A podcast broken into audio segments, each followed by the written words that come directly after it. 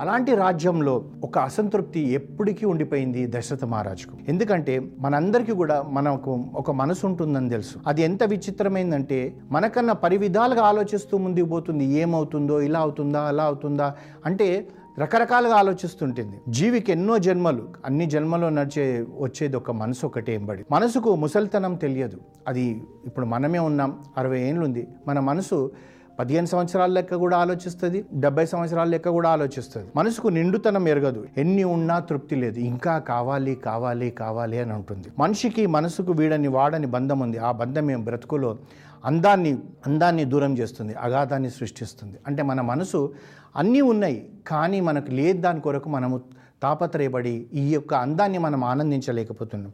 ఎన్నుండి ఏం లాభం? ఏదో లేదని చెప్పి ప్రతి మనిషికి ఒక బాధ అనేది ఉంటుంది. అన్నీ ఉంటాయి. ఆ తృప్తి ఉండదు. ఇంకొకటి కావాలి ఇంకొకటి కావాలంటాం సర్వ సంపదలతో సౌఖ్యం సౌఖ్యాలతో తలతూగుతున్న దశరథ మహారాజుకు సంతానం లేదు. అది ఎప్పటికీ అతన్ని పీడిస్తూనే ఉంది బాధ పెడుతూనే ఉంది. సంతానం లేదు. నా వంశం ఏమైపోతుందో నాకు వయసు మళ్ళీపోతుంది. నేను ఎట్లా నా ఇక్షాకు వంశం ఎట్లా? అన్నీ ఉన్నాయి. ప్రజలందరూ సుఖంగా ఉన్నారు. ఒక దశరథ మహారాజు తన రాణులు మాత్రమే సుఖంగా లేరు. సంతానం లేదు కనుక పూర్వం తను ఎప్పుడు అనుకునేవాడు పూర్వం ఎప్పుడో నేను ఏదో పాపం చేస్తుంటాను. అందుగురించే నాకు సంతానం లేదు అని అనుకుంటాను. కానీ ఈ కాలంలో మనం ఏంది? మనకి ఏదైనా కష్టం వచ్చిందనుకో ముందుగా మనం నిందించేది భగవంతుణ్ణి. అంతేగాని పూర్వజన్మలో నా నేను చేసిన తప్పులకు ఇప్పుడు శిక్ష అని చెప్పి అనుకునే వాళ్ళు చాలా తక్కువ మంది ఉంటారు. ఇది కాకుండా భగవంతుడా నువ్వు నాకే ఎందుకు ఈ కష్టం ఇచ్చినావు? ఇన్ని కోట్ల ప్రజలలో నేనే నీకు దొరికానా? నేను నీకు ఎన్ని ప్రదక్షిణాలు చేశానయ్యా? ఎన్నిసార్లు మొక్కుకున్నానయ్యా? ఇలాంటి నిందలు మనం వేస్తాం కానీ ఎక్కడో అక్కడ పూర్వజన్మలో నేను ఈ తప్పు చేసి ఉంటానేమో. అందు గురించి ఈ జన్మలో నేను ఈ శిక్ష అనుభవిస్తున్నాను. ఈశ్వర నిన్ను ప్రార్థించిన తర్వాత నా పూర్వజన్మ పాపాన్ని నువ్వు దూరం చేయవా? నాకు కావాల్సింది ఇయ్యవా అని ప్రార్థన చేస్తే ఆ పరమేశ్వరుడు ఎందుకు ఇవ్వడు? ఎందుకంటే మనం పరమేశ్వరుని నిందిస్తుంటాం కానీ ఆయన సంతానమైన మనము మనం ఏడుస్తుంటే తాను సంతోషంగా ఉండడని చెప్పి ఒక్కసారి అనుకుంటే మనకు తెలిసిపోతుంది. తన సంకల్పాన్ని ఏం చేయాలి? నేను ఏం చేస్తే నాకు సంతానం వస్తుంది? అని చెప్పి నేను ఏదైనా యాగం చేయాలనుకుంటాడు. అనుకొని ఏం చేస్తాడంటే అశ్వమేధ యాగం చేస్తానని చెప్పేసి తన సంకల్పాన్ని మంత్రులకు ఇతులకు పురోహితులకు అందరికీ చెప్తాడనమాట దశరథుడు పుత్రుడు లేరని దుఃఖపడుతున్నందుకు అశ్వమేధ యాగం చేస్తే తనకు తను అనుకున్న జరుగుతుందని చెప్పి వాళ్ళందరితో కూర్చొని సమాలోచన చేసి నేను ఇది చెయ్యాలనుకుంటున్నా అని చెప్తాడు. అదేవిధంగా భార్యలకు చెప్తాడు నేను యజ్ఞం చేయ సంకల్పించాను మీరు దీక్షతో ఉండాలి అని చెప్తాడు. ఆయన పలుకులు రాణులకు సంతోషం అనిపించిందంట. ఇన్ని సంవత్సరాలకు వీరికి ఆ ఆలోచన ఆ శ్రీమన్నారాయణే కల్పించాడేమో మాకు సంతానం కలగబోతుంది అనుకుంటారు అయితే ఈ విధంగా అనుకుంటున్న సమయంలో ఒకరోజు ఏకాంతంగా ఉన్న దశరథ మహారాజ్ దగ్గరికి మంత్రి అయిన సమంతుడు వస్తాడు. సుమంత్రుడు వచ్చి రహస్యంగా తన అభిప్రాయాన్ని చెప్తాడు. మహారాజా అంగదేశంలో ఋష్యశృంగుడు అనే మహాత్ముడు ఉన్నాడు బ్రహ్మచర్య వ్రతాన్ని పాటించి ప్రకృతినే తన యొక్క తన యొక్క వశం చేసుకున్న మహాత్ముడు ఆయన ఆయన తలపెట్టిన కార్యం ఏది కూడా అపజయం అనేది లేదు. ఆయన అంగదేశం యొక్క రాజు యొక్క అల్లుడు. ఆ మహాత్ముని ఆధ్వర్యంలో మనం ఈ యాగం చేస్తే మీకు సంతానం కలుగుతుందని చెప్పేసి నా మనసు అనిపిస్తుంది అని చెప్పి అంటాడు. చూడండి ఇక్కడ మనం తెలుసుకోవాల్సింది ఒక రాజుగా ఉన్న దశరథ మహారాజు తన మంత్రి వచ్చి తన స్వవిషయము తనకు ఒక సలహా ఇస్తుంటే కూడా తాను శ్రద్ధగా విని అందులో మంచిని గ్రహిస్తున్నాడు. మనం ఈ రోజులలో మనం ఆఫీసులలో చూస్తుంటాము లేదా వ్యాపారాలు అంటే ఏదైనా దైనందిక జీవితంలో మనం అధికారి అధికారంగా మనం ఎత్తులో ఉన్నప్పుడు కింది వాడు వచ్చి మనకు చెప్తే నీకేం తెలుసు? నాకన్నా ఎక్కువ తెలుసా? నాకన్నా నీకు బాగా తెలుసా? నాకు తెలుసులే నువ్వు చెప్పాల్సిన అవసరం లేదులే ఇలాంటి మాటలు మాట్లాడతాం. ఒక నాయకుడు అనేవాడు ఏ విధంగా ఉండాలనేది మనకు నారాయణ నేర్పిస్తుంది. ఋష్యశృంగుడు పవిత్రుడ మహాత్మ. ఆయన అనుగ్రహం చేత మీరు సంతానవంతులు కాగలుగుతారు. ఋష్యశృంగుని వైభవము సనత్కుమార మహర్షి చెప్పగా నేను విన్నాను. అని చెప్పి సమంత్రుడు దశరథ మహారాజుకు సలహా ఇచ్చుడే కాకుండా ఆ అనేటప్పటికీ సలహా ఇచ్చేటప్పటికి దశరథ మహారాజుడు సరే మనం అంగదేశానికి వెళ్ళి ఋష్యశృంగుని ఆహ్వానించి తెచ్చుకుందామంటాడు. అయితే ఈ ఋష్యశృంగుడు ఎవరు? అని చెప్పి మనకు ఒక ప్రశ్న వస్తుంది. విభాండక మహర్షి అని చెప్పి ఒక మహర్షి తాను ఎప్పుడు తపస్సు చేసుకుంటూ ఉండేవాడు. ఇక్కడ ప్రకృతిలో ఉండి తను తపస్సు చేసుకునేవాడు. దైనందిక జీవితంలో ఉండేవాడు ప్రజలలో కలిసేవాడు కాదు. ఒక కాలం నా కఠోరమైన తపస్సు చేస్తున్నాడంట విభాండక మహర్షి. ఆ తపస్సు చేస్తున్న సమయంలో ఆకాశంలో నుంచి ఊర్వశి ఎక్కడో పోతున్న ఊర్వశిని చూసేటప్పటికి అతని మనసు అయిపోయింది అంటే మనసు ఇదైపోయింది. అంటే ఆ తపస్సు నుంచి భంగం కలిగి ఆహా ఎంత అందంగా ఉంది ఈ స్త్రీ. అన్న భావన కలిగేటప్పటికీ ఆమె అందానికి ముగ్ధుడైన విభాండకుడు ఏకాగ్రతను కోల్పోయాడంట. కోల్పోయిన అతని మనసు చెలించిపోయింది. చెలించిపోయినప్పుడు ఏమైపోయింది వీర్యస్థలనం జరిగిపోయింది. ఎప్పుడైతే వీర్యస్థలనం జరిగిపోయిందో నేను ఎంత పొరపాటు చేశాను నా తపస్సంతా భంగమైందని చెప్పి ఆ వీర్యాన్ని తీసుకుపోయి తాను ఏం చేశాడని ఒక జలాశయంలో పెట్టాడంట. ఎందుకంటే మహాత్ములు అది అది అది పవిత్రమైంది. ఎందుకంటే ఒక సంతానోత్పత్తి కావాల్సింది కనుక తాను నేను ఇలాంటి పాడు ఆలోచనతో నేను వ్యర్థం చేసుకున్నానని చెప్పి ఆ జలాశయంలో పెట్టేటప్పటికి ఒక ఆ జలాశయంలో ఒక లేడీ వచ్చిందంట. అంటే జింక అంటాం కదా ఆ లేడీ. వచ్చి ఆ నీరు దాగేటప్పటికి ఆ వీర్యంతో కూడుకున్న నీరు దాగేటప్పటికి అది గర్భిణి గర్భవతి అయి మానవ రూపం కలిగిన ఒక బిడ్డను జన్మించిందంట. ఆ బిడ్డకు తలపైన ఒక కొమ్ము మలిచి ఉంది. అంటే ఒక జింకకున్న కొమ్ము మాదిరిగా ఉంది. ఆ చిన్న పిల్లవాడిని ఈ వాంటక మహర్షి చూసేటప్పటికి తన ద్రవ్య దృష్టితో తెలుసుకున్నాడు వీడు నా సంతానం అని చెప్పేసి.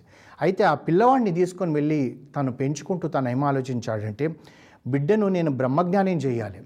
కానీ బ్రహ్మజ్ఞానం చేయాలంటే నాలాగా లౌకికమైన ఏవీ తెలవకూడదు. నేను ఎప్పుడైతే ఆ ఊర్వశం చూసి నా మనసు వి వికలమైపోయిందో ఆ విధంగా ఈ పిల్లవాడిని స్త్రీ కనబడకూడదు అని చెప్పి అడవిలో ఎవ్వరు కనబడని చోట ఆ పిల్ల ఆశ్రమం ఏర్పాటు చేసుకొని ఆ పిల్లవాడిని పెంచుతున్నాడు. అయితే ఆ ఋషశృంగుడని కూడా నేను నామకరణం చేసి ఆ పిల్లవాడిని పెంచుతుంటే ఆ పిల్లవాడికి కూడా ఏమీ తెలియదు. చెట్లు చేమలు ఆకులు పావురాలు పక్షులు జింకలు ఇలాంటివే కనబడతాయి కానీ తన తండ్రి తప్పితే ఇంకొకరు ఏమి తెలియదు. ఒక స్త్రీ ఉంటుందని తెలియదు. ఇంకో పరపురుషుడిని కూడా చూడలేదు. తల్లి తానే ఇద్దరే. ఆ విధంగా ఉన్న వాళ్ళు అలా అబ్బాయిని పెంచుతూ పోయాడు. అయితే ఇక్కడ ఒక మనం ఒక చిన్న ఇక్కడ ఈ సందర్భంలో మనం తెలుసుకోవాల్సింది ఏమంటే మన పిల్లల్ని కూడా మనం పెంచేటప్పుడు ఏదైనా చెడుకు సంబంధించి ఉన్నది దాన్ని కనబడనీయకుండా పెంచాలా? లేదు అది చూపెట్టి నాయన ఇది బార్ అండ్ రెస్టారెంట్ అంటారు పేకాట క్లబ్ అంటారు. ఇందులో పోతే జీవితం సర్వనాశనం అవుతుందని చెప్పి అది చూపెడితే వాడు దూరంగా ఉంటాడు.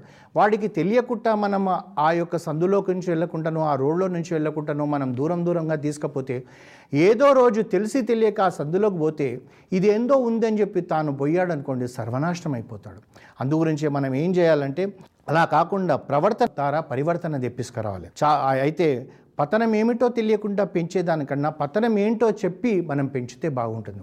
ఆ విధంగా ఋషశృంగ మహర్షి ఆ అడవిలో పెరుగుతున్నాడు తపస్సు చేసుకుంటున్నాడు బ్రహ్మజ్ఞాని అవుతున్నాడు. మో అయితే ఋష్యశృంగుడు అరణ్యంలో సంచరించేవాడు స్త్రీ తెలియదు పురుషుడు తెలియదు. అయితే ఇదే సమయంలో అంగదేశంలో ఈ విధంగా ఋషశృంగ మహర్షి తన అడవిలో బ్రహ్మజ్ఞాని అయిపోతున్నాడు తపస్సు అధ్వానంలోనే ఉండిపోయాడు. వారికి తెలియదు స్త్రీలుంటారని తెలియదు పట్టణాలు ఉంటాయని తెలియదు కుటుంబాలు ఉంటాయని తెలియదు పల్లెలు ఉంటాయని తెలియదు. తనకు తెలిసిందంతా కూడా ఏంటంటే వనము తన తండ్రి తను తన యొక్క తపస్సు సాధన. ఇదే సమయంలో అంగదేశంలో రోమపాదుడు అనే ఒక మహర్షి ఆ రాజ్యాన్ని వెళ్తున్నాడు. అయితే ఆ రాజ్యాన్ని వెళ్తున్న సమయంలో ఒక పది సంవత్సరాలు అనావృష్టితోటి ఉండి ప్రజలు దాహానికి మంచినీళ్ళు దొరకని పరిస్థితిలో ఉన్నారు వాళ్ళు. చాలా కష్టపడుతున్నారు. ఎక్కడ పంటలు లేవు ఏం లేవు ఎప్పుడు చూడు ఎండతో బగబగ మండిపోతుందంట. దానికి కారణం ఏంటంటే రోమపాదుడు కూడా గొప్ప చక్రవర్తి గొప్ప రాజు. కానీ కొన్ని కొన్నిసార్లు తెలిసి తెలియక మన నోటు వాక్కు ఒక తప్పు మాట వస్తే దానికి ఫలితం ఎలా ఉంటుందని చెప్పి రోమపాదుడి యొక్క కథ మనకు తెలుస్తుంది. ఒకసారి ఏదో బ్రహ్మాండమైన యాగమత్ చేసి అందరికీ అన్నదానం చేశాడు. అందరూ వచ్చి కూర్చొని భోజనాలు చేస్తున్నారు. చేస్తుంటే మనందరికీ తెలిసిందే బ్రాహ్మణులు భోజన ప్రియులు అని చెప్పేసి. ఓ బ్రాహ్మణుడు ఒక్కటికి నాలుగు సార్లు కావాలి తను అది కావాలి ఇది కావాలి ఇది కావాలి అని చెప్పి తెప్పించుకొని తింటుంటే రోమపాదుడు అతన్ని చూసి ఈ బ్రాహ్మణులకి ఏమీ లేదు తిండిబోతులు అన్నట్టుగా ఒక మాట అంటాడు. ఆ నోటి నుంచి వచ్చిన వాకు వల్ల ఆ బ్రాహ్మణుడు బాధపడి ఆ సగం భోజనంలో నుంచి లెల్లి లేచిపోయాడు. కానీ బ్రాహ్మణుడు ఏమీ అనలేదు. శాపం ఇవ్వలే ఏమి ఇవ్వలే. అతని మనసు బాధపడడం వల్ల అనావృష్టితోటి అంగద్వేషము అనుక్షణం కష్టపడుతుంది. అయితే దీన్ని ఎలా దీన్ని ఎలా ఛేదించాలి? మళ్ళీ సస్యశ్యామలం ఎలా కావాలని చెప్పి పండితులతోటి రా మంత్రులతోటి ఇవన్నీ సమాలోచనలు చేస్తుంటే కొందరు చెప్పారనమాట రాజా ఇక్కడికి దగ్గరలోని ఋషశృంగుడు అని ఒక మహర్షి ఉన్నాడు. ఒకవేళ అతను ప్రకృతినే జయించాడు గొప్ప సాధనాపరుడు గొప్ప తపశ్శక్తివంతుడు. కానీ అతన్ని ఇక్కడికి మనం తీసుకురాగలిగితే మనకి ఏ కష్టం ఉండదంటారు. కానీ వాళ్ళు చెప్తారు ఏమంటే వారి తండ్రి గారైన విభాండక మహర్షి మాత్రము అతన్ని పంపియడు అతన్ని ఈ విధంగా పెంచుతున్నాడని చెప్తాడు. అయితే మరి ఇప్పుడు దీనికి దారి ఎలా అని చెప్పి ఆలోచించి వాళ్ళు ఏం చెప్పాడంటే ఒక పని చేద్దాం ఒక అందమైన నాట్యకతలను వాళ్ళు పిలిచారు. పిలిచి మీరు ఎక్కడైతే ఋషంగు మహర్షి ఉన్నాడో ఆ చుట్టుపక్కల మీరు వెళ్ళండి. ఎందుకంటే అప్పటి వరకు ఋషశృంగుడు స్త్రీనే చూడలేదు. మీరు వెళ్ళి ఏదో విధంగా అతన్ని మాయ చేసి అతన్ని ఆలింగనం చేసుకోండి ఏదో విధంగా అతని చేతులు పట్టుకోండి ఏదో అంత అతనికి తెలియదు కనుక ఇది ఏదైనా చేసి అతన్ని మోహంలోకి దించి మీరు ఇక్కడికి తీసుకురండి అని చెప్పి నాట్యకతలకు చెప్తారు. ఆ నాట్యకత్తలు ఏం చేస్తారంటే ఋషశృంగ మహర్షి ఉన్న విభాండక మహర్షి ఉన్న ఆశ్రమానికి దగ్గరలో అంటే వారు ఆ యొక్క ఆశ్రమంకు దూరం అంటే కొద్ది దూరంలో వి కన్నీ కనబడనట్టుగా విని వినబడినట్టుగా ఆ పరిస్థితులలో వాళ్ళు ఉంటారు ఎందుకంటే ఒకవేళ వీళ్ళు ఆ విభాండక మహర్షి ఆశ్రమంలోకి వెళ్ళిపోయారనుకోండి ఎక్కడ శాపం ఇస్తారన్న భయం. వీళ్ళు ఏం చేశారంటే అక్కడ దూరంలో ఉండి గొంతెత్తి పాడడం మొదలుపెట్టారు. నాట్యం చేయడం మొదలుపెట్టారు. మొట్టమొదటిసారిగా ఋష్యశృంగ మహర్షికి ఒక స్త్రీ గొంతు వినబడ్డది. ఏంట్రా ఈ గొంతు ఇలా ఉంది? కోకిల ఇలా ఉండదే. కోకిల కుకుకు అంటుంది. కానీ ఇదేదో దీర్ఘంగా గ- రాగం తీస్తూ పాడుతున్నారు. ఏంటి? అని చెప్పి ఆ యొక్క శబ్దం వస్తున్న దిక్కుగా పోయేటప్పటికీ అక్కడ ఈ స్త్రీలు కనబడ్డారంట. ఈ స్త్రీలు కనబడేటప్పటికీ కొత్తగా మొట్టమొదటిసారి స్త్రీలను చూస్తున్నాడు. స్త్రీలను చూస్తుంటే అతనికి కనిపించిందంటే ఏంటి ఇలా ఉన్నారు వీళ్ళు?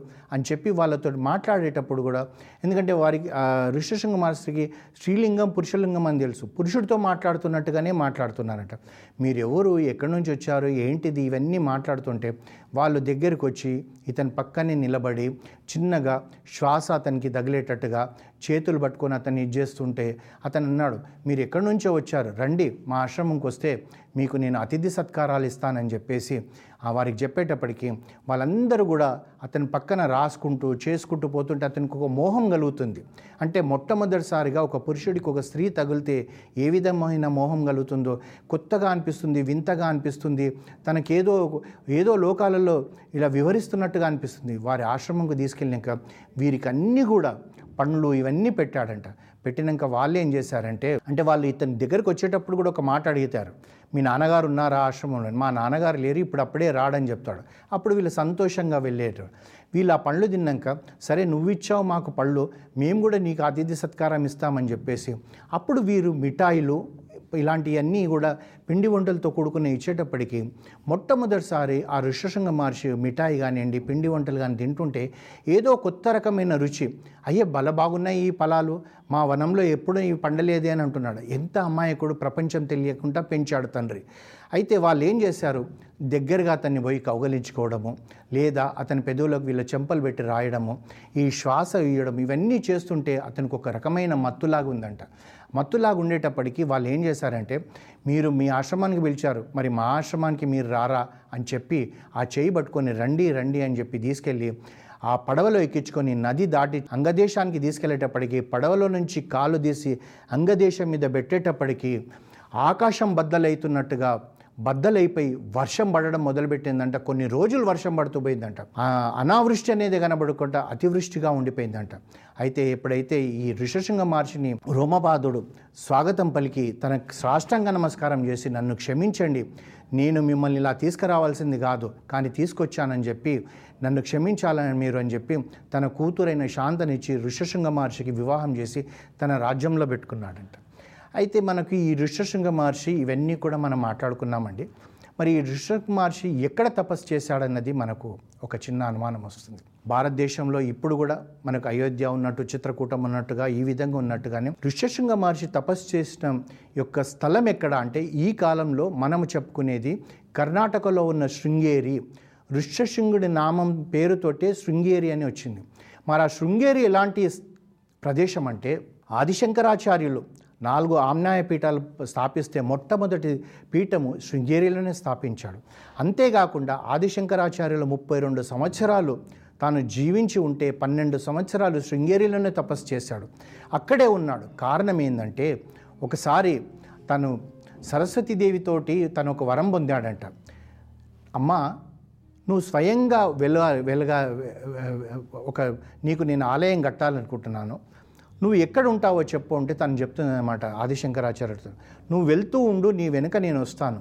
ఎక్కడ నువ్వు నన్ను తిరిగి చూస్తే నేను అక్కడే ఆగిపోతాను అక్కడే ఆలయం కట్ట అంటారు